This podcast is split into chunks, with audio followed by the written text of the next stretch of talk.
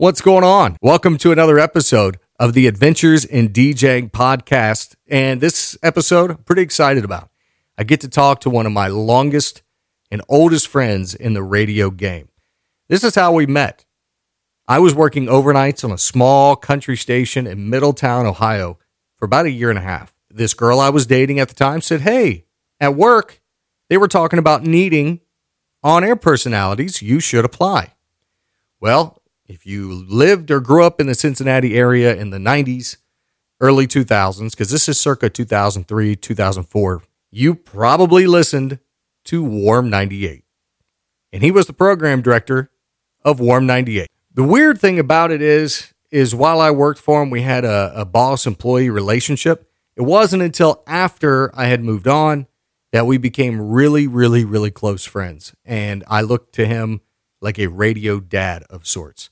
One of my favorite people that I've encountered in the radio game. He is more knowledgeable than just about anyone I've ever worked with or worked for. His name is Ted Morrow. Welcome to the best night of your life with DJ Nick Scott. Let's go.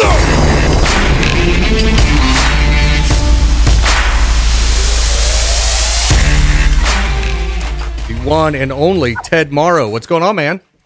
No, not much. Just sitting out here on the deck with the pups and Mama and enjoying the cloudy skies. The pups and Mama. You sound like such an old fart. You realize that, right? I am an old fart. You and I met all the way back in 2004 because you hired me for a job at Warm 98 Cincinnati. Right. 2004. You were a good jock. I mean, you were attentive. You were learning. You were green, yep. But, you were a good hire. Now, so I left there and a couple years later went to West Virginia, which the most ironic part, I think, of our story is we both, our paths crossed in Cincinnati. And then I went to West Virginia. And then 6 months later, you went to West Virginia. Yeah, so, I did. So it's kind of crazy how that happened. Yeah, you were in Charleston, and I was in Beckley. Yeah, I still am. It's been 13 years now, and I'm still in Charleston, 14 years now. So, So what do you got going on in your world right now? I know you're not in the DJ game anymore, but you're an OG DJ. I mean, you were doing this back in the 80s when you were breaking your back with wood cabinets and stuff. Oh my God, yeah, all the albums, the 12-inch singles, the 45s, and of course, then CDs. And you had to lug all that. It was the computer era was just, as far as DJing, was just starting to get its feet wet. And we did have a laptop and had some music in there, but most people wanted to see a spin, and whether that be CD or or vinyl. And it, we were booked solid. I mean, you can relate to this. We were booked solid for, oh my gosh, like 6 months ahead of time. Oh yeah. And it was good, but I got burned out on it. I really did. The drunk Uncle Louie coming up with cocktail napkins stuffed in his ear. Hey, what are you playing this shit so loud for? You and I have talked before about how when you sit down with the bride and the groom. Yeah, they choose the music, and you're doing this for them. Yeah, 100%. And you try to explain it to the family members and the friends, and it's like, sorry, mate, but this is how it is. Yep. Yeah, I've had a few of those moments, but thankfully, I don't have a lot of those anymore. But I love it. That's why I still do it. There have been times that I've been burned out. Usually right around New Year's. Because by New Year's, I've been going heavy since March and needing a break. But yeah. Well, COVID-19 probably gave you that break. You know what's weird? I haven't DJ'd since the end of February. I've lost. Well, I can't say lost. I've rescheduled 20 events, all into 21, and I find myself sitting here at the beginning of May, itching to get back out there. The break was nice, but it's like, man, I want to get back out there again. Mm-hmm. But yeah, it's in your system, and you're good at what you do, and it's a good outlet, it's a good release, like you said, for the creativity. And you're throwing a lot of mixes out there too. That you know, I'm very impressed with your mixes. That's something I never really got that much into. I just didn't have the time. What you're still really into it. I've been doing this for over 40 years, and radio and. I'm this is my swan song. I'm here in Beckley, and here's where I will retire. There you go. You are on Groovy in Beckley, correct? Right, WAXS, and we're a classic hit station. There's been a formatics change somewhat. I was leaning a little bit more towards classic rock and throwing in some blues rock mixes, and they decided that they wanted to play nothing but the hits. Nothing but the hits. You know. That's what I'm doing now. I'm basically playing music from the 60s all the way through the 90s. That's awesome. And putting that together when you're scheduling music sometimes can be a bit of a nightmare, but it is very hard to do. But the best analogy I can give you on a format of that nature is if you think back in my day when I first got into radio, Top 40 radio, which evolved to CHR, which evolved into like multi-splinter formats from that. Oh, yeah.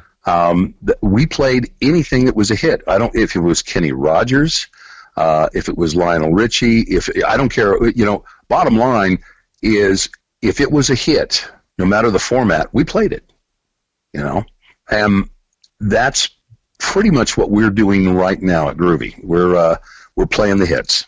Let me ask you this. I've gotten mixed responses on it. Let me ask you this. So in the last 5-6 years, I was in Top 40 radio. The company I worked for really adopted this spin it a lot while it's hot mentality. Mm-hmm. I mean, we were playing the same song. I mean, it was easy. Every 45 minutes? Oh, yeah. I mean, once an hour, maybe once every 90 minutes. Right. And to the point where, in this day and age of social media, we were getting a backlash of sorts. Mm-hmm. People saying, play something. Switch it up. Well, you had tune, but you didn't have any time spent listening because people were pushing buttons and they were leaving because they got tired of the repetition. Yeah. Yeah. The reason I bring that up is that's something that they're trying to do and Groovy with some of the really big hits of those years. Yep. Okay. Absolutely. Yeah. From 1960 all the way through 1999. And, like I said, I've gotten mixed responses on it, but overall it's a positive response. All the hardcore classic rockers are kind of miffed about it, but we had another stick that came in and was doing classic rock and they still are. And bless their hearts, they're trying. Yeah. But, we're doing our own thing, and we're quite successful with it. We really are. I've got John Tesh in mornings. John is syndicated. I've known John for, God, when you were working with me in Cincinnati, do you remember when we brought him in for the Christmas shows? I remember that. Yep. Yeah. I've known John since then. I think I helped out on the behind the scenes part of that a little bit. Mm-hmm. Yeah. Yeah, you did. As a matter of fact, you did. And we had Delilah at night. Yeah, we'll see. And I always pushed for. I mean, I like Delilah. Bless her heart. She's a good gal. But she, it's a pillow talk type. Not a pillow talk, a pillow crying show. Yeah. And John is more informational, and I really wanted to switch over at Warm, years ago, and they wouldn't do it for whatever reason. And then right after I left, when Cumulus bought Susquehanna. Then they flipped over and they put John on Warm. It was like Scotty Meyer, his point man, and I were laughing about it. It was like, God, they waited until you left before they put John on. I said, but John's been with me ever from the onset. Well, actually, I guess it was. Well, it's been over 12 years now that John has been on doing mornings for us. I remember that. Yeah, so it's and he's very good. He just wrote a book, and actually, it's an audio autobiography. Much along the lines of what James Taylor did, and John's doing very well. He's doing very well for himself. Now, the big headline right now as we're recording this is obviously the coronavirus pandemic, and things are starting to open up. What have you all been doing on Groovy to kind of keep the listeners informed?